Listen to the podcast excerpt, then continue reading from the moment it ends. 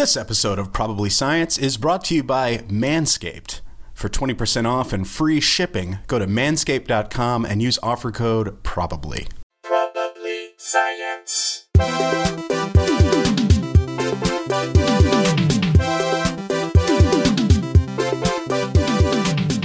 Hello, hello. Welcome to Probably Science. My name's Andy Wood. I'm Matt Kirshen. And I'm Jesse Case. It's been a minute, and we apologize for that. Uh, we have no excuse except we have lots of excuses. I have lots We- of we- excuses. We have lots of excuses, but still, it's been it's been a hell of a. I've been in three different continents since we last recorded. Right. Well, that makes it no- sounds like you're escaping like war. I mean, what what uh, I mean, it's like uh, where you been? What's going on? Well, I, I, I went. I've been. I was been been in America where I normally live, and then Mm-hmm. in Thailand for a holiday with my family, and then in London uh, for some personal stuff. And by by the way, a little fun fact about London uh, and the UK in general: uh, COVID's over in the UK. It's been declared uh, victory being declared by by Boris Johnson and his government. Uh, all restrictions have been dropped. Uh, you know they've really done it. There's no need for restrictions now. Uh, if you have COVID, you you're not legally compelled to isolate. Um, everything's good now. It's all sorted. So I, I got Well, to London and instantly got COVID. Instantly, everyone has COVID here. Everyone has COVID, including me. Instantly, within a minute of landing. So Oh man, Yeah. what was the timeline? I mean, like not to not to step on a fun bit, but like uh, it, like the true like timeline of sy- sy- first symptoms and first positive test related to when you touched down. What was O- okay, so I landed. I landed Saturday uh, morning. Um, I went straight this, home. This was a flight from Thailand, or Yep. you were coming? oh, okay. and Saturday then morning. Okay. I de- definitely didn't have it in Thailand because you need to take multiple. You need to take a PCR to even to leave, um, or to get you know. Uh, you need to take. They they have it locked down. They have like you need to take a PCR before you leave. You take a PCR on landing, and then a five day PCR. Uh, But like so I si- was- similar And a to like sensible dinner. Similar to going to Hawaii and receiving like the flower lei. It's like when you land in the UK, like a guy sneezes on you. yeah. Just someone you, uh, you come off the ramp and a man sneezes in your Oh, face. so Thailand, Thailand is like I, I thought you were right that with receiving a lei. Like they have their system at the airport is amazing. Like you land there, you've got your paperwork ready. You go to one place, they check it. They go to another place, they check something else. Uh, then you go to a third place and you get your test tube for your test. And then you go outside, um, and outside there are a bank of cubicles and in each sealed cubicle there is a person behind glass with those kind of like with their arms through those kind of like robot arms like oh, like, you're a the- specimen. D- danger will Exactly, Robinson like- sort of, uh, Yeah. exactly they look a bit like the robot from lost in space and and you look a bit like you are the inside of a nuclear power station and they are Right. Maneuver- manhandling you and then they do the test on you through those gloves on the other side of that thing um Wow. it, it's amazing. And then and then once you've had your test, you have there's like a whole system where you have to go in a special approved vehicle to a special approved uh, hotel, and um, so they, they they give a shit. It's like it's almost like you know they they care more about keeping the people in the country safe than about the uh, current popularity ratings of a failing prime minister, and um, and then And they've UK yeah their, so. they've kept their numbers in, in check accordingly. I haven't been. Uh, yeah, they, Thailand they've had sort of- outbreaks, and it's definitely getting there. And like Omicron gave them a hit, um, but they're more on top of it than than uh, Yeah. yeah. UK is. Uh, so I can tell you the timeline. I I landed uh, on uh, on on Saturday. On Sunday, I met a few friends outside in a pub. Uh, what he's not telling you is that he's friends with the Queen. He met Yeah. with the Queen. She's not supposed to be out, but sometimes she goes out to a pub. she carried on working through COVID like the brave, brave soldier she is. And um, yeah, and then Monday I was with with a, a group of people, and then I tested positive on Friday. So it's it's basically the first time I encountered people indoors uh, was almost definitely the time I got infected. But it was still six days from touchdown to f- first positive test. Six days from touchdown to first positive test. Yes, so okay. so that would mean probably a day and a half from touchdown to exposure to the virus.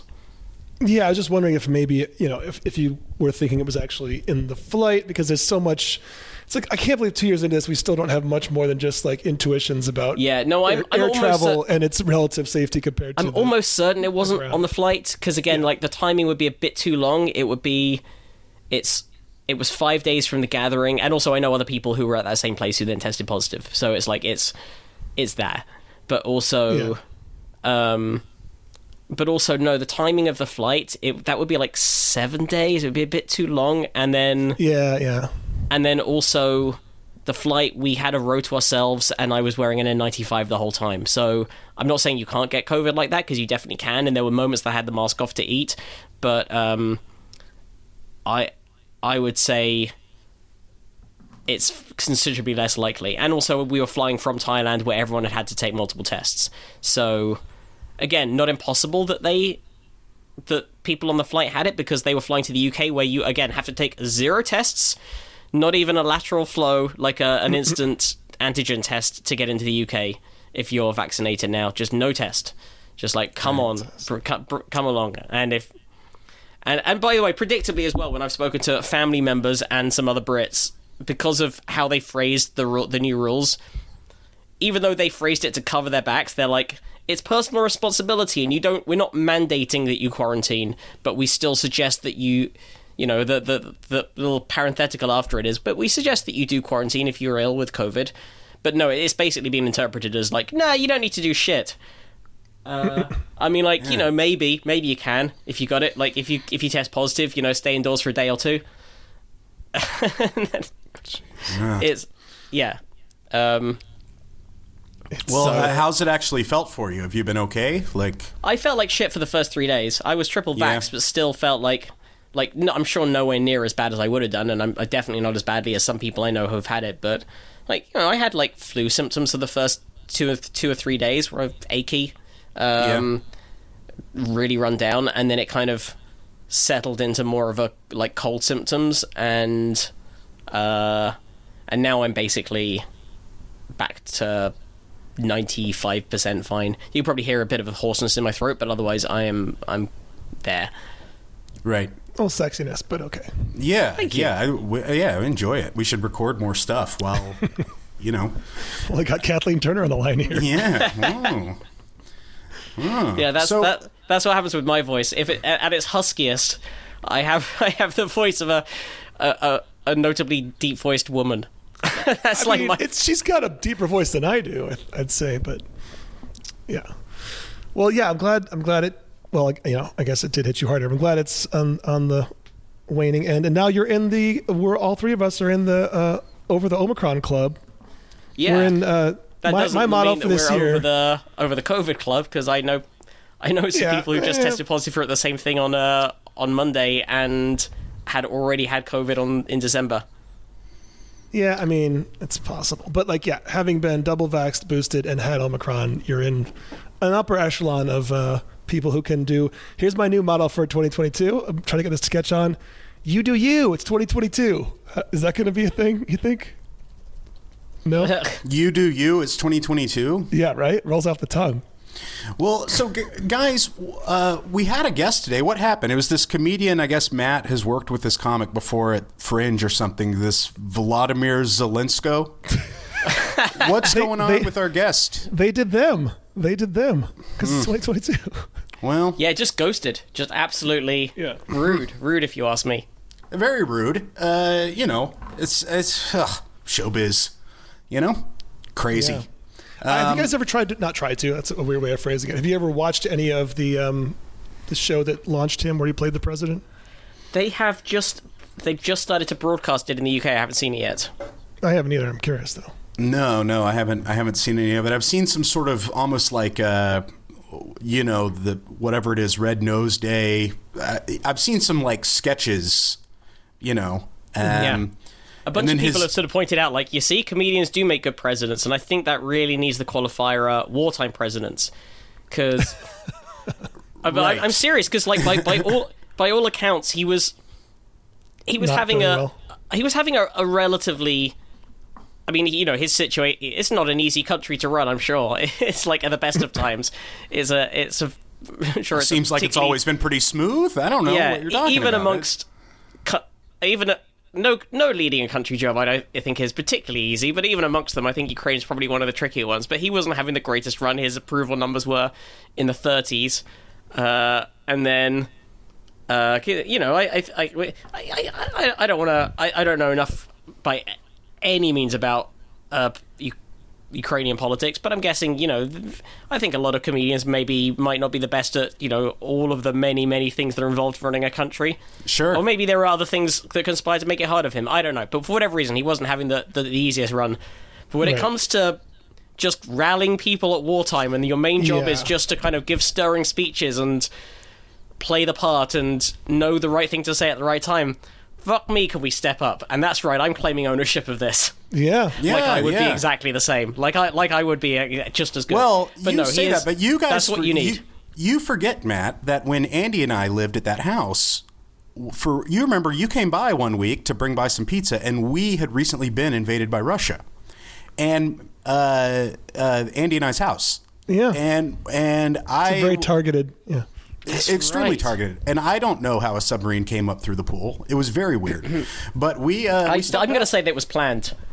we stepped up. Um, yeah, Yeah, how's- gave some how's- rousing speeches. what's the vibe in the UK during all this? I'd imagine pretty similar to the US. I, I'd imagine. um, scared of how we're going to escalate it? Is that elements of that for sure, and also Yeah. um, there's definitely anger again at the the lies and dissembling from the UK government about their refugee status uh, and the refugee sure. rules, where they're um, you know.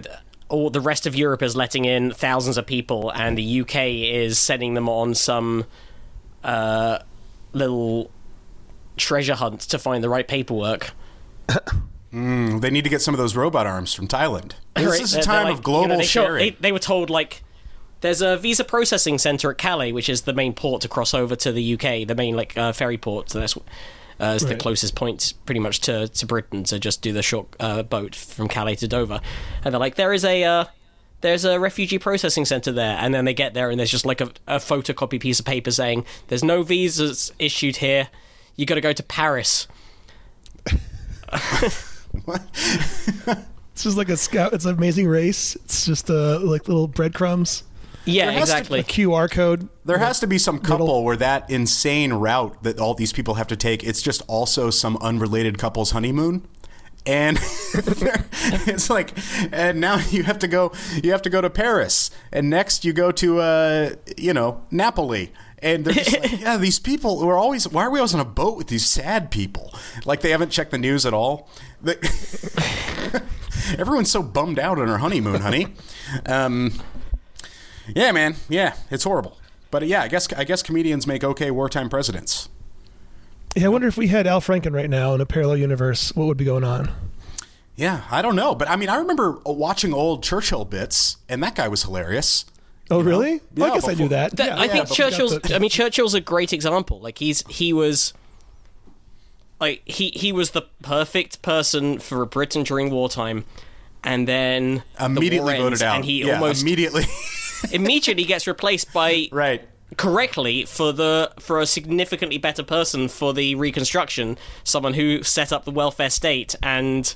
Uh, and the NHS and like everything that Britain needed after a war, which was not rousing speeches. It was uh, like looking after the destroyed population of a of a country.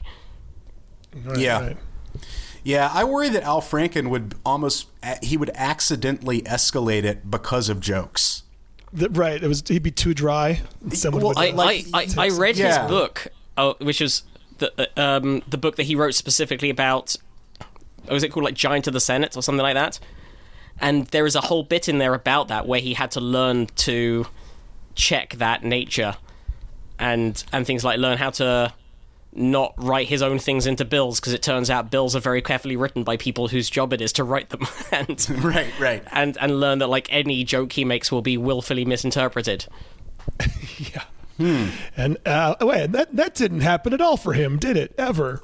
Like No, when there no, was a- that's never- When there was a meta sketch where, God, that whole that whole thing. When you actually read the details of the USO thing, you're like, oh, okay. It would have required explaining a meta joke that would just have been lost in the public, so he just fell on the sword instead. It's just so silly. Yeah, I mean, there have been a lot of positions I've been in where I would rather resign than explain a sketch to somebody. That's like to be did. fair, you know what I mean? Like, like I've had jobs where it's like, "Did you see SNL last night? Which, which was your favorite?" And I'm like, "I quit. I quit. quit this job." um, well, uh, so no, we don't. We don't have a guest, but also you two have been busy. What's going on? What, you're talking about? Uh, you guys are in some sort of trivia battle. No, oh my, that's no two different things. We've been work. Matt and I have been working on uh, a YouTube original that I, I think cool. we can't talk about the name of it. Yes, right? Yeah, whatever. when Uh, it comes out, we'll let you know. It's just Yeah, been. that's great. I, I think. Yeah, it's I think we also can't talk about the name of it because the name of it keeps changing. Right. Well, there's that too. Yeah, uh, we'll see if it ends up being what it currently is. If it is, it's uh, Chef's Kiss. Um, but yeah, it was like a thing that we were already on a rush schedule to work on in December, and then Omicron starts spiking, and we're just like, "Are you guys really going to try to do four location shoots in the middle of like the most contagious disease humans have?" Maybe because it's like up there with measles, right? Like it might pass measles, Yeah, but it's yeah. within the same ballpark. It's definitely second place of most contagious. And of course, in three of the four locations they went to, someone got COVID. It's, just, it's been the most like you would think this thing was called Macbeth for how doomed and and just jinxed it is. And I I trying to think of which other things have gone wrong that we can actually talk about, but I guess not a lot. But it's been it's been a long three months of trying to get this thing done. Oh man. Uh, yeah, but we'll give you more info when it when it actually comes out. I don't think we've said anything. Nothing in what I just said is out of turn, is it, Matt? I don't think so. Okay, No, it's very. we'll that's give it very some thought the exciting. rest of the episode. And uh, What's but yeah, this? so what's this trivia situation? You guys are in some sort of uh, trivia off? yeah, I, I don't know if our listeners have heard us talk about Learned League, or have you, Jesse? No. Very dorky. Uh, I'll put a link to the New Yorker article about it. But um, it is a no stakes trivia league. It's sort of like fantasy football for trivia. Uh, it's been going for a couple decades. I think there are about twenty thousand people who played around the world, and That's cool. um, yeah, y- you totally could cheat if you wanted, but there's nothing at stake, so you would just have the satisfaction of knowing you looked up some trivia, and so it's it's it's honor system, and somehow it works even at that scale, and it's a thing that you know, Ken Jennings plays it. Uh, all these people that it's I it's didn't like a know Ken. Jennings played it, but I know like proper Oh, yeah, serious, proper serious quizzes are on it. Like all the proper serious quizzes are on it. I, but it's it, it's done in leagues so that most of the time you are. I'm very unlikely to play against Ken Jennings. Right. Or it may be impossible because you didn't start in the same like it's divided up into division not just like you don't just move up and down based on how well you do. There's also no lateral movement between the um, division or league you start in. Oh, okay. So there's no way you could ever. You don't move up to uh unless you got to the I guess there is a champion of the entire thing at the end of seasons or something, but But they also do have like mini leagues as well where you could end up playing them. yeah, you can make your own private ones. But yeah, it's sort of like uh, you know, soccer slash football in Europe, where there's But- promotion and relegation based on how But, you do. but the smart the, season. smart thing about it, the the clever twist to it is every day you play against one other person from the league. Everyone everyone across the entire league has the same questions every day. But so Okay. but every day you're paired against one person. But the the clever twist of it is that you have a certain number of points allocation and you allocate point values to your opponents for each question. So you basically you answer what you do your best answering the questions that you can, but then you also look at the questions and go like, okay, what do I how how well do I think they'll do on each question? And so how many points do I want to assign them for each question?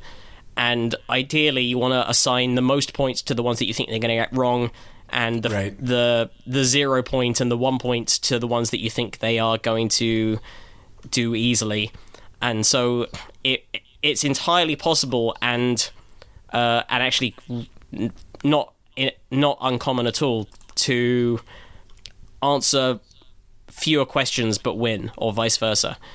You can That makes sense. um, by Yeah, playing better yesterday I- defense. or or the opposite. Yesterday I played against Veronica in my private league thing, who was uh, finished third in the Jeopardy tournament. And she was she beat me in my tournament game, and uh, sh- I assigned the zero point value to this question about Jersey Boys, the musical. And that's the only one she didn't get. So she only got five out of the, it's six questions every day. She only got five out of the six, but she got the full point value because the one I thought would be, would be easiest for her turned out to be hardest for her. So th- yeah, that kind of stuff can really screw you. Uh, but it's fun because there's tons of stats. It's like it's made for a person who has a like a baseball level love of, of statistics because you can. I'm, I'm constantly surprised by who is really into and who is not into musicals. Like sometimes I'll meet somebody and I'll be like, they're super into musicals, and they've no interest. I'll drop some reference, they got nothing. But then people just, you know, out of the woodwork, like eh, they know every lyric to Cats or whatever, Right, And right. Uh, it's never someone you'd expect. At least with me, I, I'm always just, I'm always like, wow, you know. So it's weird. You, you pegged her for someone that would know all about Jersey Boys. Well, I You just were- you were it was- the question was basically what was this musical, uh, and then they list, listed a bunch of songs from it, and they're just so, you know, it's like oh what a night, December 1963. I'm a boy from Jersey. Walk like a man. I thought it was just the thing that you put. In. I'm a little boy from Jersey. and there are multiples of us. We we're a, New York is pretty close. we're a group of boys from Jersey. Look at us, no girls here. Uh, Newark Airport, not as good as LaGuardia. Trenton's our capital, and we are boys. We-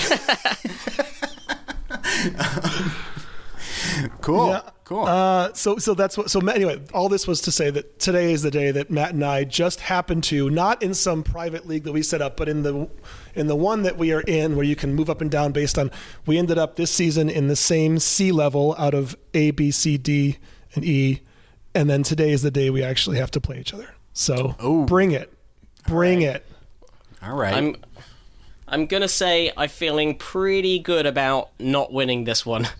I'm not going to say anything. You know what we could do since I mean all this is like like it's all honor systems. There's no there's no downside. I'm not going to say anything about these. We could just read you maybe one or two of the questions from today to give you a to give you a taste. But we also can't. Yeah, I can't. Jesse, I haven't. I haven't submitted my answers yet. So, uh, yeah. Jesse, you will have to be completely neutral on your response to these.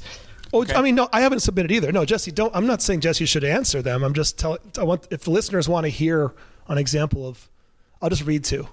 One that I think will be easy. One that might be harder. Okay. Question two today is but I can't. the. I can't answer these. no, in your head you can. Okay. I mean, I think one of them we probably both Matt and I probably both know really well. All right. Uh, one number two today is identify the fossil-rich ravine in northern Tanzania at the southeast corner of the Serengeti Plain, where an ancient river cut deep through the underlying strata to reveal millennia of early human activity. Michael Dukakis. Michael Dukakis.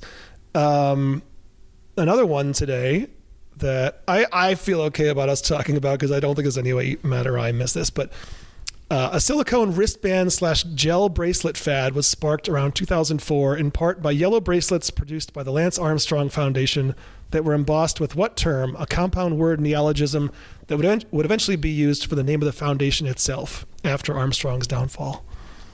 Sure. I think we probably both know I think that. we all. I think all three of us. maybe. I all think it's fair are to say that that was comfortably Yes. put as the zero points one for both of us. I'm gonna gonna Yeah. put that as zero. I think that's fair.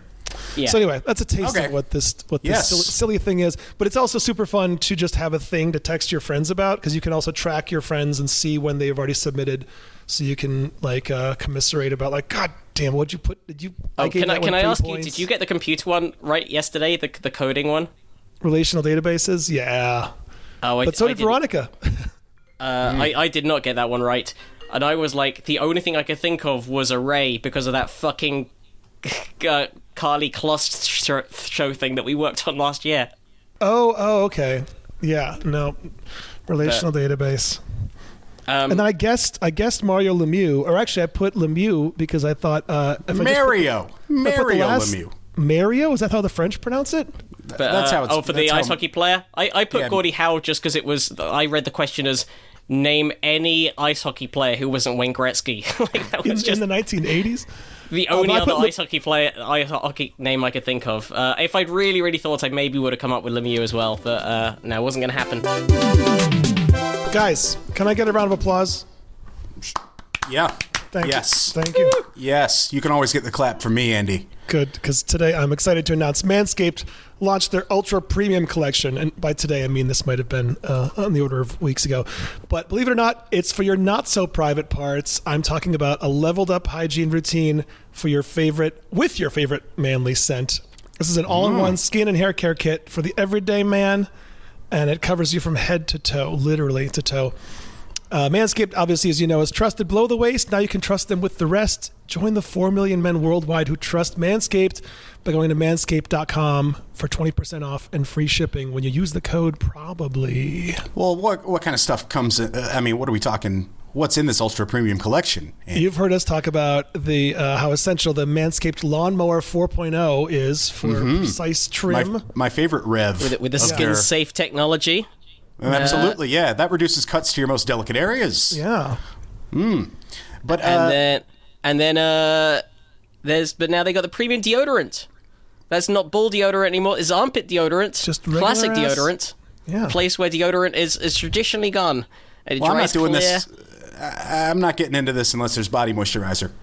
oh maybe Oh, it's what? uh there's body yeah uh, whether you've got tattoos or issues with dry skin, it's designed to help skin feeling clean, smooth, smelling fresh.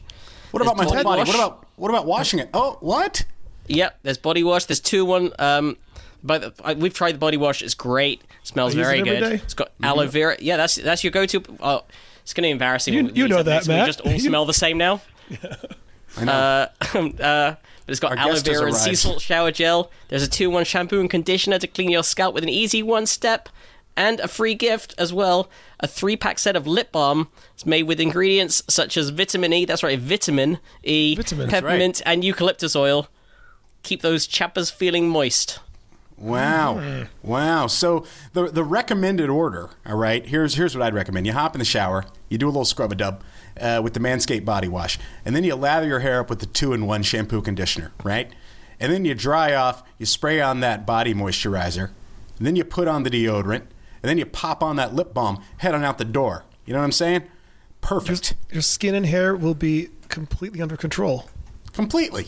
Completely. It's amazing. All you have to do is go to manscaped.com and use the code probably, which will get you 20% off and free shipping. Uh, yeah, I I vouch for everything we've we've just said because I use uh, some subset of that every day and it's uh, very good. Yeah. Huge fan, huge fan of that body wash. So once again, that is 20% off and free shipping with the code probably at manscaped.com. The power of attraction is now in a bottle thanks to Manscaped. Hell yeah. Oh, I can't believe you just made that up, that line there, Matt. That was great. I, I'm telling you, I should work in advertising.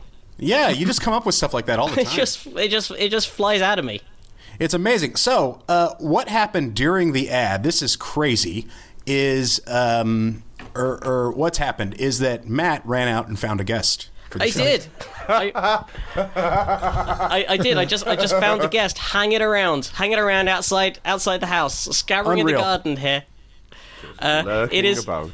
a, a very uh, an old friend of mine, an excellent comedian uh, and excellent comedy club promoter, runs some of the finest comedy shows around the north of England and Wales and beyond. Also, the first person to pay me proper money to do comedy. Like not not my first paid gig, but like my first paid gig that was like this isn't like petrol money or a nod. So uh, eternally thankful to that. Uh, the excellent Paul Silky White. Hey Silky. Hey there, everyone. How are you doing? Hey, doing well. Doing well. I'm Thanks wondering now if joining you are are you like Candyman except for Manscaped? If we say Manscaped three times, Oh, will definitely. Paul White Uh, appear? If you if you have a look at a photo of me, I am the least likely man to need shampoo. I've seen bo- I've seen hairier hard-boiled eggs. and also, if you see hairy hard-boiled eggs, then never eat in that restaurant ever again. sure. Well, Are you well, thanks talking to about our- hairy thanks to our hard-boiled sponsorship eggs? with Manscaped, you can now sort out any hairy hard-boiled eggs oh, with Oh, with their skin-safe technology that will leave the egg free of nicks. Oh, oh, yeah. Nick-free eggs. That's definitely Yeah. That's what. That's Also, what I'm pretty. after. I'm pretty sure Harry Hard-Boiled Eggs is one of the Jersey Boys. That's right. Sure. Yeah. Just remember Um, to Google it at a work computer. That's probably Yeah. the best thing. well, Yeah. very pleased to meet you, Jesse and Andy and Matt. Lovely to hear. it's to hear it's your lovely voice. to hear to your voice. Now, Silky, one thing we like to ask all of our guests, no matter what, is what's their background in science, and it can be literally anything like a class you enjoyed as a kid, a bottle rocket you made with your dad, whatever. Um, anything? Is there anything that excited you particularly that maybe even in hindsight you're like, oh, that, I guess that was some science stuff. Do you know I've got a degree in evolutionary genetics from What? the University of St Andrews. I before I was Well, a that'll do it. yep. Also, I really like licking. You know, you know those square batteries, Yeah, yeah, yeah, yeah, just to feel alive. Yeah. yeah. Uh, and I'm very much a pro Putin paedophile. No, sorry. God damn it, wrong episode. yeah. I don't, I don't know if the stuff that that's a callback to is, is actually in the show. That might have just been the admin bit. So we're just going to leave that in by itself. yeah, that's. I just the orphan. I think we're cutting. just to be like, we're why did you cutting everything that? else. We're going to introduce him. He says that, then we'll do the outro. We got one Thank minute you for episode. joining us. Hello and Thank welcome, you. welcome to Career Killers with Matt It's sponsored by Manscaped. Where a man just walks out behind the microphone, falls on a sword, waves at the camera. Goodbye. So, so tell us about your degree. I did know you had a science degree, uh, and I, I, as the other reason I wanted you on the show for a while, and never managed to get organised to do it. So, um, I've I've never been anyone's ace in the hole before. I should I'll enunciate that very carefully because uh, ace in the hole. Yeah, yeah. Ace, yeah. Hang on a second. Just going to open open breakfast. Oh, sweet, sweet breakfast. So where where was this? Uh, where where'd you go to uni? Am I doing the lingo correct, Oh, Matt? oh, yeah, Uh, yeah, yeah. Silky. That's where you went to uni. Uh, Uni, yes. yeah, all right, Short perfect. for, short for Unicorn University. Yep. yeah. I went to university in Scotland. Um, I'm originally from Liverpool, but I went to university at St Andrews in Scotland. It's about an hour away from Edinburgh, and it's really beautiful. Um, and it's a tiny little town huddled together on a cliff. Um, and then a few years later, some prince came along and you know made it famous uh, for bestowing his royal powers on a commoner with his penis. It's amazing the magic power. I mean, I, I don't under, un, I don't understand the science behind that, but I think it's like a kind of an, an infection. Yeah, it's a viral situation. Yeah. Well, you can knight yeah, somebody Yeah, and then with also anything, just gets really. passed down through the genetic line. So I don't know how. Oh yeah, And like sort of it not- intertwines it with your DNA in some way. Once you've got Yeah. it, then yeah, yeah, your offsprings have it as well. Oh lord, oh lord, yeah, it passes across the placenta. Offsprings, plural. Um, So yeah, I went to do a degree in chemistry, uh, and I got there and thought it was really dry and dusty, um, and there was a because it was like a modular course, you got some leeway to pick uh, an extra an extra subject, and I uh, went for cell biology and genetics. The guy who was teaching it was a proper kind of natural historian, like kind of your David Attenborough's. He was really fascinating, and had never done biology at school, and he seemed he seemed fine with that. He said, "Well, if you want to move over, jump departments, I'll, I'll support you." Uh, so I haven't got a brilliant degree, but I discovered stand-up comedy and playing in bands and stuff while I was at uni. So it was a, a brilliant time. and I've still got really close friends from those days. I graduated in 1997 because I'm incredibly elderly. no, no, that's very cool. Um, yeah, I would bail on chemistry for evolutionary bio too. Um, I would. I would. Yeah, I can't stand I- chemistry. I, just. It's. I mean, it's like I get it. I'm not. I don't care much. You know. Yeah, I have trouble caring about it. Uh, it's hard to muster that up. Oh, That's very. That's very cool. What was your favorite part of uh, the uh, the biology stuff? um, the poontang. Oh my word! Yeah, oh yeah. it's yeah, evolutionary genetics. It's wow. It's better than cage fighting. If you want, uh, if you want ladies with fake tan and fingernail extensions, evolutionary genetics is the way to their hearts. Mm-hmm. It's- I was, I'd, I'd have to kind of re-shit my stick three or four times a day because you know when you're trying to keep them off you with a shitty stick, and you, you're just flailing and flailing and flailing, and then you just have to stop and say, "Just give me two seconds. I need to re-shit my stick." Sure. It's yeah. It was. It was. No, it's too much sex, really, too much. It was a horrifying amount of sex. I've just realised I have no idea of the level that It's this fine. podcast It's is fine. going for. It's No, I remember. I Uh, remember. I'd say seeing right now you're pitched a little bit too high, highbrow for us. Oh. Uh, No, I remember even over here in the states seeing on the news the week that St Andrews was closed down because of all the urinary tract infections, and I was wondering how that started. Oh yeah, I'm, I'm and it was so- the it was the shit stick. Um, it's amazing. Yeah, it's one Oh. of my proudest moments. I mean, it was it, it actually virally trended, but by postcard. it was it was you know kind of early days of email, so people weren't Yeah. using it for spreading the gossip. But it was it was amazing. It was following power laws and everything. You could just see the Yeah. spread. It was an exponential spread, and Yeah, it went it went bacterial. oh, Um, very much so, very much so. Wow. If you think of a kind of fizzy yogurt, oh, is that a vivid enough? It's pretty vivid. It's pretty Yeah. vivid. So- Um, It's only the morning for me. It's fine. Yeah, Oh, that's you guys are in afternoon time zones and evening. Oh, so yeah, it's, it's it's ten to eight in the evening here, so I, I've started on the start on the beer. yeah, we we in, we've also interrupted the dinner that you were cooking for your lady. Oh, like we've basically deprived Oh, two God. people of food. Just uh, Oh, it's uh, you know, worse things have been, been done for podcasts. I mean, I'm just you can you can probably tell from my voice that I'm really fame hungry, and I thought that you know, science podcast is the way forward. In your face, Doctors Rutherford and Fry. In your face, Science Guy. In your face, DeGrasse Tyson. Silky's coming through with his fizzy yogurt chat. Guarantee. guarantee. I think this is going to push us to the next level. I think it really is. Oh God! absolutely. Absolutely agree. Well, now uh, you don't have to worry about the shit dick since you've got that Manscaped, everybody. That's going to be 20% off at manscaped.com. Oh, didn't you used to have a uh, sponsor for your podcast? Yeah. yeah, we, we did. I, They they got they got silkied. Oh, hairy eggs, hairy eggs, and fizzy yogurt. So origin, originally, two of the lyrics for um, that famous song from The Sound Uh, of Music. yesterday. Oh, My, my, yeah. my favourite thing: sure. Brown paper packages, fizzy yogurt. Yeah. whiskers on kittens, clumps of pubes, sure. tied up with string, discolored discharge. fish fish flavoured chewing gum, fried onion rings. These are a few of my favourite things. You, you guys know who would probably love fish flavored chewing gum? Who's that? Magpies, everybody. Magpies. Magpies. Did you know, everybody? Wow. He's got Fish the guitar. flavoured chewing gum, magpies and biscuits, for heads with whisks and snot rags that risk it. Nice. Wow.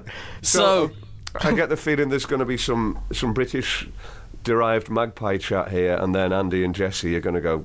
This is witchcraft. No, yes, no, no, I'm sure. no. No. Um, I, I can never remember the rules for magpies. Um, okay, if they're under 16. Oh, no, no, no, that's something else. That's something else entirely. Um, it's one for sorrow, two for joy, three for a girl, four for a boy, um, five for Bitcoin, six for Quim, seven for Gunga, eight for Din, uh, n- nine for a nightmare, ten on Elm Street, eleven. Maids uh, of milking. Yeah, uh, 12, uh, 12 ill-advised sodium rings. And then it's uh, 1, 2, 3, 4, 5, 6, 7, 8, 9, 10, 11, 11, 12. 12. Da, da, da, da, da. Ah, Yeah. magpies. But any more than that, and you really should leave, because a room with 12 magpies in is going to be beaks and claws and uh, Yeah, after a certain point, it becomes a bit of an army.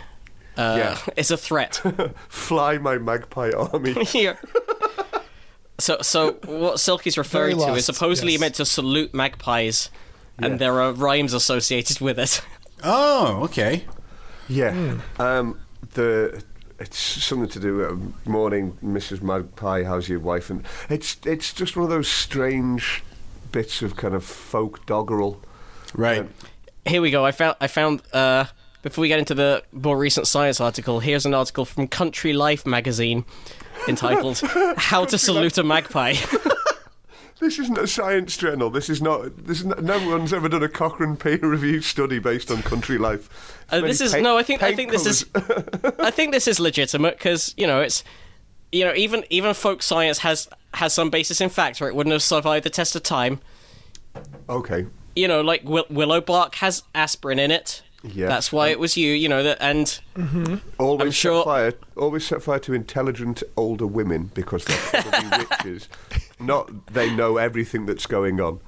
yeah, it's got it's got nothing to do with them uh, about to uh, get you in trouble for your shit. Um, definitely a witch. So, so here. Uh, oh, by the way, seeing a crow immediately after a magpie will cancel out the unfortunate effects of seeing the magpie. But to ward off bad luck, uh, greet the sight of a lone uh, magpie with the words, "Good morning, Mister Magpie. How are Mrs. Magpie and all the other little magpies?" Yeah. While winking. While, while winking, and if you have any American friends visiting, going, you have to do this at the top of your voice, but in a German accent. It's the law. Yeah. Um, Good here we go. morning, Mr. Magpie. How is your wife and all of your little magpies? so, Louder.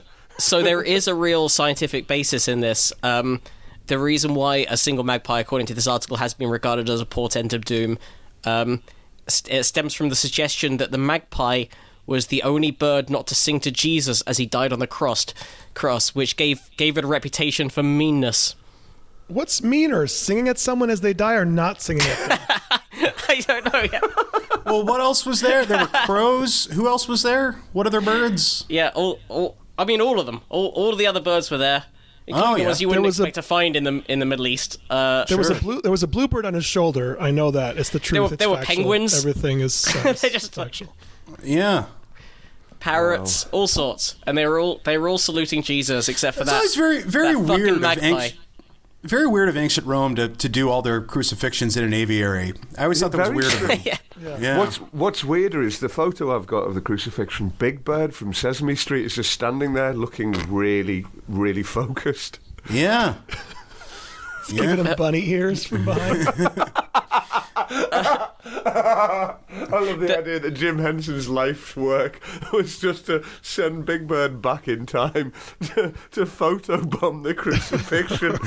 oh God! Send the camera back in time as well. Yeah. Yeah. Um, uh, there's there, there, there's more interesting scientific facts in this article, by the way. Um, the magpie was the only bird that refused to enter Noah's Ark, perching Okay. instead on the top of the roof. Wow. How did these guys become such dicks? I don't know, but also uh, the magpie has a chattering call, and in Scotland, uh, Scottish scientists believe. I'm, I'm at, it doesn't say sci- scientists here in the article, but it's it's implied. But Scottish scientists believe that if a magpie's tongue is scratched with the sharp edge of an unmilled silver sixpence and a drop of human blood it was inserted into the wound, uh, the chattering magpie would acquire the gift of speech. Or the or Hmm. the resultant hybrid would very very quickly die of, uh, of the uh, the royal infection. Yeah, I think what would actually is happen a- is you now have an angry magpie that's acquired the taste for blood. Yeah. Well, I'll tell you guys something. It- It'd be hard to figure out because the we need to go back to the drawing board on uh, ways to collect more vital behavioral data on these magpies. Yes. You know. Um, Are you heading towards an actual science story right now? yeah, yeah. I was trying to. Okay. It's hard. It, no, it's hard to reel in. You know, we don't have to. Yes. We don't No, have no, to. we should, we should, we you should. know. You mean Um, an- also, how- another actual science story?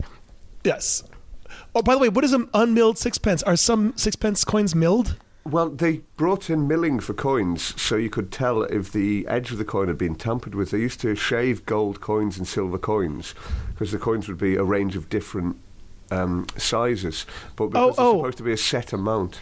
So I, I don't know. I don't know what it is. Milled about- milled means ridged. Yeah, like the yeah, like on a quarter. Oh, okay. Yeah. If, Okay, if you look, okay. if you look at the edge of a coin, then it's it's never kind of just left blank. It's never left. Well, une- nickels, but yeah, quarters and dimes aren't. Yeah. So that was to stop people from just like Stop it from shaving off shaving bits of metal from it. Yeah, yeah, yeah. Yeah. Hmm. Okay. Well, I'll But another you, science story. I'll tell you what uh, what happened in Australia. This is what they're doing to theirs. They're not they're not forcing any sixpence on them, right? They're, they're they're putting tiny backpack like tracking devices on these fucking things, and uh, it's uh, for a pilot study. Now, a pilot study means the first study. It doesn't mean the back backpacks are we're not making them fly. Car- carrying sandwiches Yeah, sure, sure. and a flask. The goal was to learn more about the, the movement and social dynamic of the uh, highly intelligent birds and to test the new durable reusable dev- uh, devices. But here, here, hitch in the plan from the magpie, um, they outsmarted us. They, they showed evid- the magpies began showing evidence of cooperative rescue behavior to help each other remove the tracker.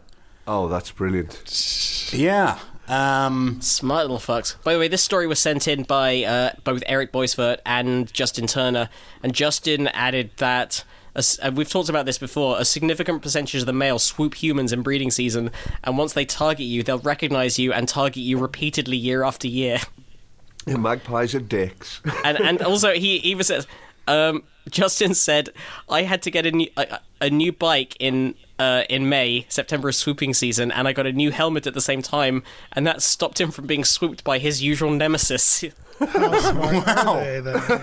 the usual. They're really smart. Mag- magpies magpies uh, pass the mirror test. If you put them in front of a mirror, they recognise that. how many Them. how many magpies are around to have a swooping season? I don't know. But Where does this guy live? Where, we need to do we need to extract him somewhere with a helicopter? Definitely Australia. Australia, yeah, yeah. We Yeah. talked about this. It's, it's, it's a thing, yeah. Wow. Swooping season. Um, Oh. wes- Oh wow. Oh, that was. I mean, there's cultural appropriation. Then there's just. you know, I know. L- Listen, listen. I know. Uh, I'm not proud of it. Um, in Line. They're gonna they're sweeping.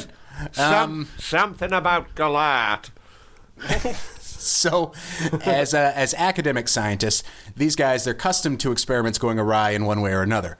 Uh, expired substances, failing equipment, contaminated samples, whatever. These can all set back months or even years of carefully planned research. But for people that study animals, especially behavior, unpredictability is part of the job, and that's why they often require pilot studies just to see if you know the gear will even work. Um, now, most trackers are too big to fit on medium to small birds, and those that do tend to have very limited capacity for data storage or battery life. they also tend to be single use only. A novel aspect of this research was the design of the harness that held the tracker. They devised a method that didn't require birds to be caught again, download precious data, or reuse the small device. They trained a group of local magpies to come to an outdoor ground uh, outdoor ground feeding station uh, that could either wirelessly charge the battery, download data, Oh, or cool. or release the tracker and harness by using a magnet. Oh, Uh, the harness was tough, with only weak point where the magnet could function. Uh, to remove the harness, one needed that magnet or some really good scissors. Ex- they were super excited about the design, um, wanted to see if it would work as planned, and discover what kind of data they could they could gather. How far did magpies go? Did they have patterns or schedules throughout the day? How did age, sex, or dominance uh, rank affect their activities? Um, all this could be uncovered using the tiny trackers, weighing less than one gram, and they successfully fitted five magpies with them, and all they had to do was wait and watch. But uh, you know, they were they were hindered a little bit by um, Other magpies going, hey, that's a nice backpack, Steve. Do you, do you really like my backpack? Yeah, Steve, that's a really great ma- backpack. You look really cool in your backpack, Steve. yeah, yeah. It says uh, Oh, are you guys funning me? No, Steve, your backpack looks great. I wonder Yeah. if I could go and get a backpack as cool as yours. Well, they they decided to steal Steve's backpack because ma- many animals many animals that live in societies cooperate with one another to ensure the health, safety, and survival of the group. In fact, cognitive ability and social cooperation have been found to correlate. The ones that live in larger groups tend to have an increased capacity for problem solving, such as hyenas, spotted wrasse, and house sparrows. The magpie, no exception. Um, it's adapted well to the extreme changes to its habitat from humans. Now, Australian magpies, when they're not doing their swooping, they generally live in social groups of between 2 and 12. Uh, 12 individuals, and they're cooperatively occupying and defending their territory through song choruses and aggressive behaviors su- such as swooping. swooping on those bikers. Yeah. Uh, they also breed cooperatively with older siblings helping to raise young. Um, so during the pilot study, they found out how quick magpies would ti team up to solve a group problem. Within 10 minutes of fitting the final tracker, we witnessed an adult female without a tracker working with her bill to try and remove the harness off a younger bird. Within hours, most of the other trackers had been removed. By day three, even the dominant male of the group had its tracker successfully dismantled. wow. we don't know if it was the same individual helping each other or if they shared duties. But we've never read about any other bird cooperating in this way to remove tracking devices. Um, the birds needed to problem solve, possibly testing at, pulling, and snipping at different sections of the harness with their bill. They also needed to willingly help other individuals and accept help. Uh, the only similar examples of this behavior they could find in literature was that of Sekeli's warblers Uh, helping release. Seychelles. sure. um, seashell warblers. No, Uh, the Seychelles, the islands. Yeah, yeah, yeah. Seashell. I heard you. We're talking about this. uh, Yeah, I No, get it. Like Seychelles, Seychelles on the Seychelles. Yeah. Yeah. Seychelles, Seychelles by the Seychelles. Yeah. It's it's pronounced quinoa. You talking about Kenowicks? You talking about Kanoa? It's pronounced Chiniwoo. So they uh, they these uh, Seychelles warblers helped release others in their social group from sticky Pisonia seed clusters. It's a very rare behavior termed rescuing. Um, Because normally creatures will just go, ah, sucks to be you, Meryl, and fly off. yeah, they'll just be like, I guess I have a tracking device now. This sucks. and um, anyway, so they got to figure it out now because they because they have to. Uh, they've they've found that climate change, of course, as it affects everything. Higher temperatures result in lower cognitive performance for tasks such as foraging. Um, so that might mean cooperative behaviors become even more important in a continuously warming climate. That's May- maybe one day humans will do that. Maybe. Am I right? Yeah. I'm just. Yeah. I, I have um, uh, uh, a collection of money. All the countries I've gigged in, I've, I've got a little bit of the cash money, and I've got some central bank of Seychelles rupees, and they have um, uh, nature. War- warblers? Yeah, well, that's the thing. I was just thought I'd have a look and see. Um, what I'll do, if you don't mind, I'll stick a photo in the in the chat. Yeah, oh, I've never seen Seychelles rupees. Does that mean it's okay? I got to look at where that is in the ocean exactly to see. Well, it's on top of it, Andy. It's an island. I was searching the bottoms. Let me move- Ridiculous. map. Move to top of ocean. In hand, in hand, in hand. One Have you guys have you guys seen those people that uh, what's the game called where you get dropped somewhere randomly on Google Maps and you have to Oh yeah, guess Wor- Wordle. Or wait, no, no, not something There's like, a Wordle variant that's like shows you the shows you the shape of a country and you have to name the country. No, no, it's not that. This Oh. this is uh, the actual street view. You get dropped just on a corner and it's anywhere in the world and people are really good at figuring out where they are. Just from like clues, you know, uh, whatever, the signage, you just look and, and people are very good at generally getting like the country or region, sometimes the specific town. Oh, that's Um, nice. it's like for super geography freaks, you know. It's like a virtual version of Quantum Leap. Yeah. You just arrive and go, oh boy. Uh, I want to find uh, Jesse. Do you know how, how one would find this? I let me ask the person that told me about it because it has a name. I've just sent the pictures to Matt on WhatsApp, so hopefully he can. Oh pass it yeah. around. I, I, I can now forward them to because I'm out of the country. I can forward them to Andy, and then Andy can forward them to Jesse. Excellent. Also, Seychelles. Yeah, I was like, rupee. Is it close to India? It couldn't be, right? I was like, oh no, it's like it's closer to Africa, but it's uh, southwest Yeah, of yeah. India and east of I east did- I of did- Kenya. I did a gig that this yeah beautiful sea turtles on the money. I did um this gig for a reclusive Arab billionaire um, who you were not to make eye contact with. You just referred to him as the man, um, and it was the best set up comedy club I've ever been in. and it could probably hold about 150 people, and everything was kind of state of the art, brand new, looked like it had been untouched. He just really liked stand up comedy, and the audience was him, uh, an even richer reclusive Arab billionaire, um, eight just phenomenally gay hairdressers from all over the world, and ten of the most there's a Terry Pratchett phase, uh, ladies of negotiable affection. Ten of the most stunningly beautiful ladies of negotiable affection. Uh, basically, if you had to send women from an alien race to lure men to their deaths, these would have been. Right, Right, right. So basically, the hairdressers were there not to be a threat to the um, to our billionaires who were watching a bit of comedy. But you, you know, one of those things where you think, people have displeased this man and died. Comedians have not left this building upright. And it was it was it was great fun, but you think, you know when you're on a bus, no, he's never been on a bus. You know when you're on a Yeah. plane and all the other no, he's never been on a plane with other Yeah. people. I, I you know when you buy weird. groceries? No. No, um, the Comedy Magic Club reminds me of that. It reminds me of that a lot in um, Hermosa Beach because it's an incredibly rich clientele. Like, Right, yeah, yeah, yeah. You know, you you show up and I'm valeting the worst car anyone's ever seen, and then I look at the valet lot, and everything's like you know over a hundred grand for this car, and. I go in and I have jokes. You know, I have stuff just about. I do. I do a chunk about like the bus or whatever, and it would do really well. Like everybody kills in that room, but it felt weird. Like they're laughing at me, not with me. They're, they were You're an laughing. exhibit. I was an like- exhibit. Yeah, it was like it was like going to observe the you know tenement. Let me bring you something. news from my country. Exactly. It Oh, was this this it was really weird. Yeah, like I could tell they weren't relating to it at all, but they thought it, it was like evil laughter. And- But I was doing really, I was doing really well, but it felt weird. your your awkwardness keeps the volcano from swallowing our money. Yeah, yeah, it was very bizarre. That's really cool. That's re- Listen, um, it's time just to take a little break and reflect on how manscaping has helped me, a bald man in his middle 40s, look down at my body and think, maybe I should just tell myself into the caldera.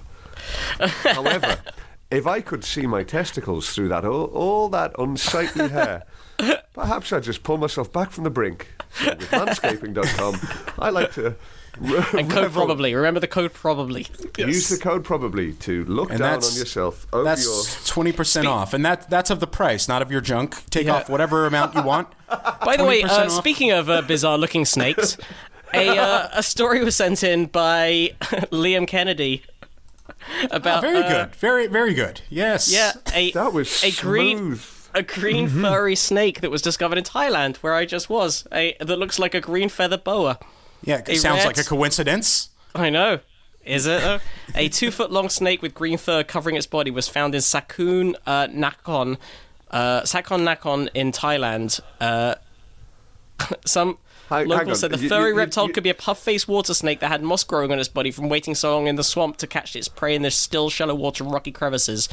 Um, but yeah, I don't know. Is it is it a, a, a species that naturally grows hair, or is it something that has grown on an existing species? I'm gonna I'm gonna click on this little YouTube video. So my apologies if. Uh, oh, that that looks. It's it's just one they found. That can't be real, can it?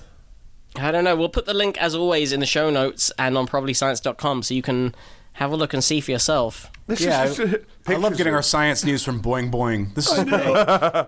pictures of Seychelles banknotes and hairy snakes. Yeah, Liam did send it to us with uh, this could be bullshit, but Yeah, it's. I tell you what is it's quite a cool Whatever it is, size- it's something. It's something. It's something, but it, but if it is hair and it grew the hair, then it's not a snake. So we have that. We have that much info. That's Yeah, true. it's- It is a So fascinating what else thing. could it be? Uh, a, a highly developed uh, aquatic sheep.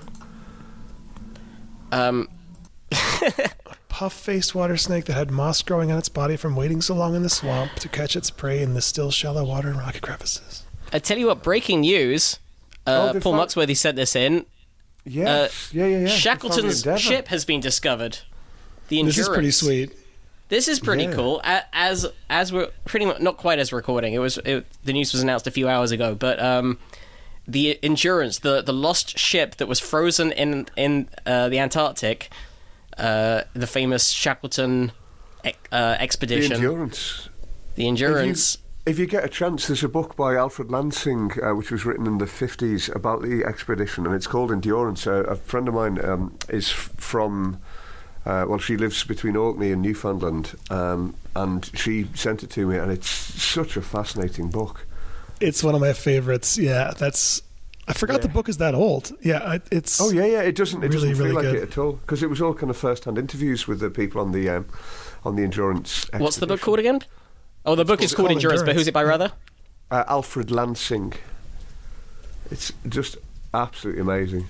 Yeah. absolutely amazing. And you just you think of a like a, a generation of TikTokers and YouTubers, and it's about as removed from social media as it's possible to be. It's like, okay, we are going to be living on uh, penguin meat. We are going to be dirty because there's no fresh water unless you go in the sea, and if you go in the sea, you're going to die.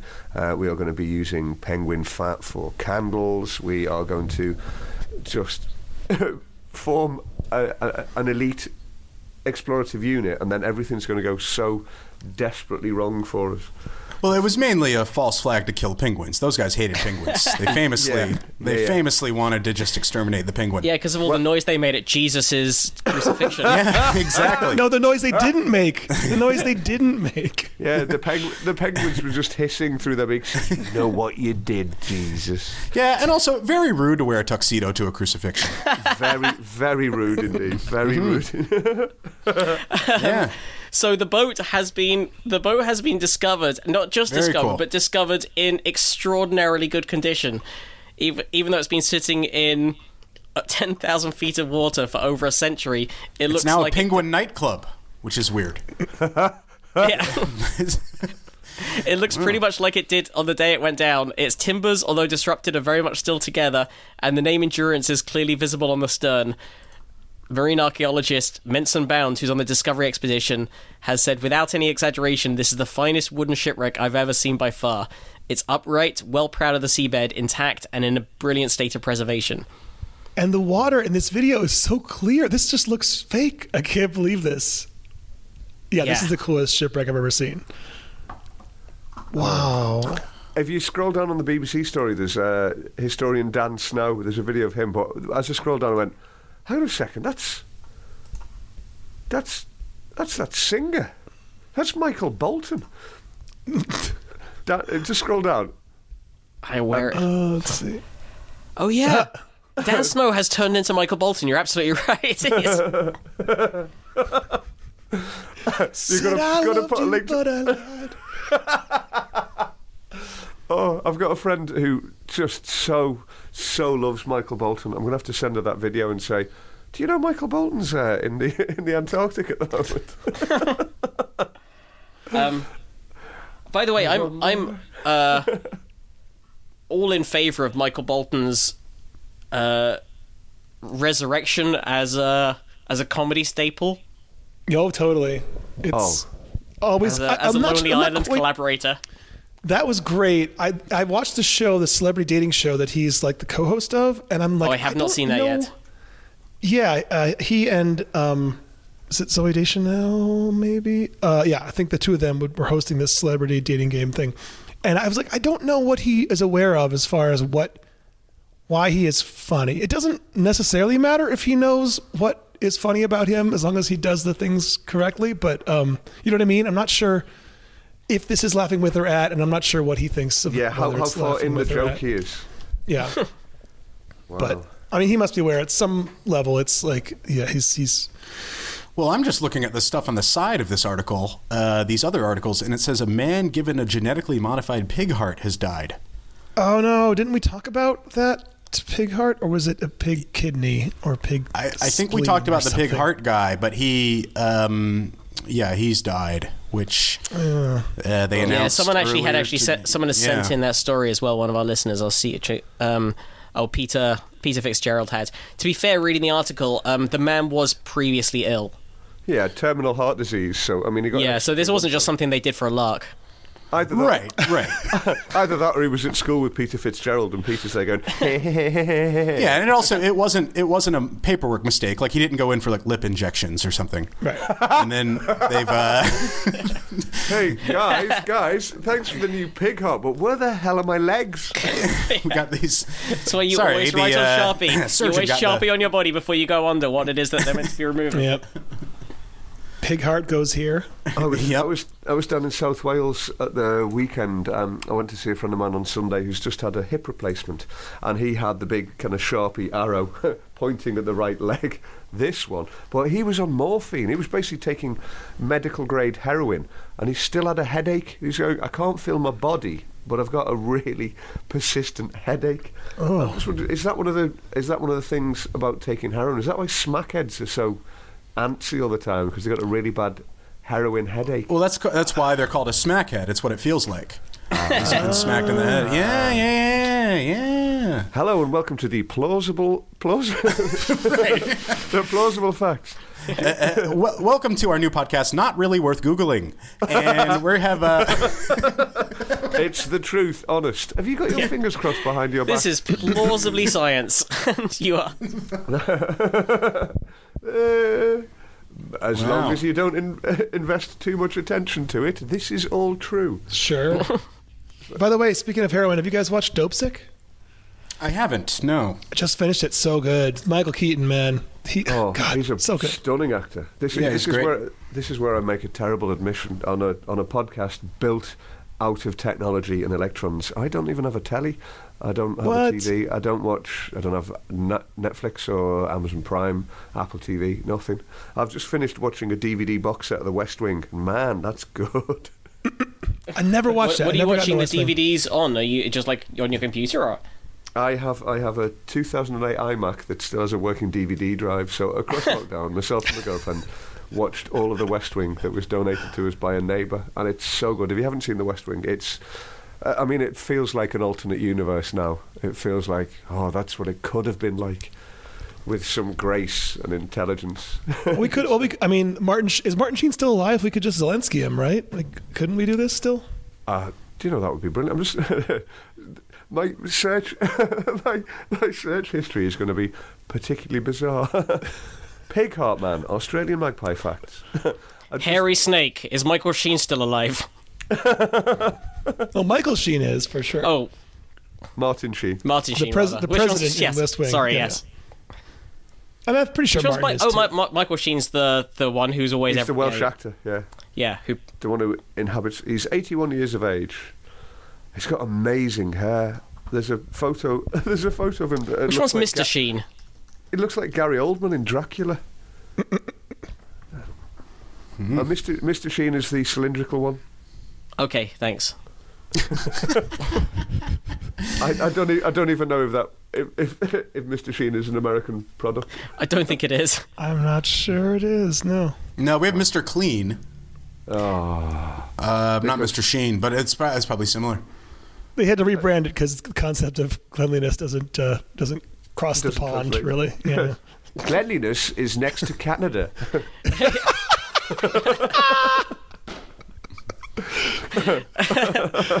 oh god, that's good. Well, on that on that note, we should probably wrap up. I think it's a good time to wrap up the episode. Silky, where can our listeners find you and all the things you're up to? Um, I live in North Leeds, so why not come and see me? Just Um, come no, up there. Wait a wait a second. Uh, if you have a look at uh, silkythecomedian.com, uh, don't go to silky.com. That's nothing to do with me. That's a very niche website indeed. Um, yeah, silkythecomedian.com. I'm uh, Paul Silky White on Twitter and Instagram. Uh, I've got some music out as well. I do some stand-up comedy. Uh, if your budget's good, I mean, I'll come and dance in your living room for you and your friends. Yeah, if you, Are if you, an, want- are you an eccentric Arab billionaire? Check this guy out. He'll come out there. have you built your own comedy club for a very carefully curated audience? A Do very- you hang out with a bunch of Instagram models that are about once a month somehow in Dubai? go, go, go ahead and pop over to silkythecomedian.com. He he will help you move a body out of fear for his own safety. So Let's go- face if you've got the budget, I will do a naked hand. I will attempt to do a naked handstand in your own home, in one of your homes. But, but yeah, go, Finally. go and find Silky, and also f- go. There is a fairly good chance if you live in the UK, particularly if you live in the north of the UK or the the west part of uh, Wales part of the UK, there's a fair chance that you're somewhere near one of the shows he runs, and they are consistently some of the best run and most enjoyable comedy shows around. So Oh, that is very kind of you to say so. Thank you. so do go to those and and check him out and get his music and all that kind of stuff. You can find us probablyscience.com uh, at probably science individually at Andy T Wood at Jesse Case and at Matt Kirshen. Probablyscience at gmail.com is the email address for any questions, comments, clarifications, stories you would like us to cover. And also probablyscience.com is where we put up all the show notes and also our Patreon and PayPal uh, links. Um, do, I don't, do we have time to do a quick extra story for our pa- uh, Patreon patrons? I think could we do. I could do it. Sure, let's do it.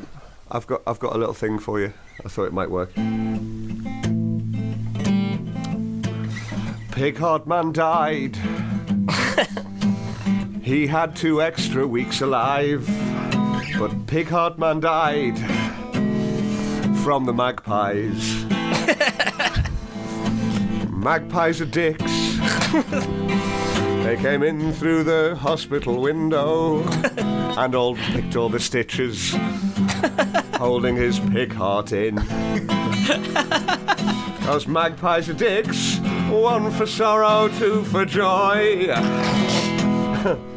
and magpies are dicks, three for a girl, four for a freshly dead pig heart boy, cause magpies they get everywhere. Just like a green hairy snake, which Whoa. is definitely real, not fucking fake.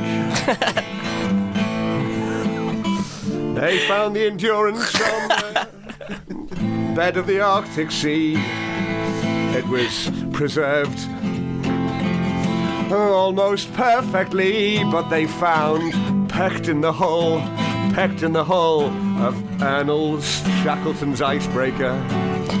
Fucking magpie beak-sized holes. Seriously, magpies are dicks. Fucking dicks. Right. yes. Yes. Thank you, listeners. Good night. Bye bye. Bye.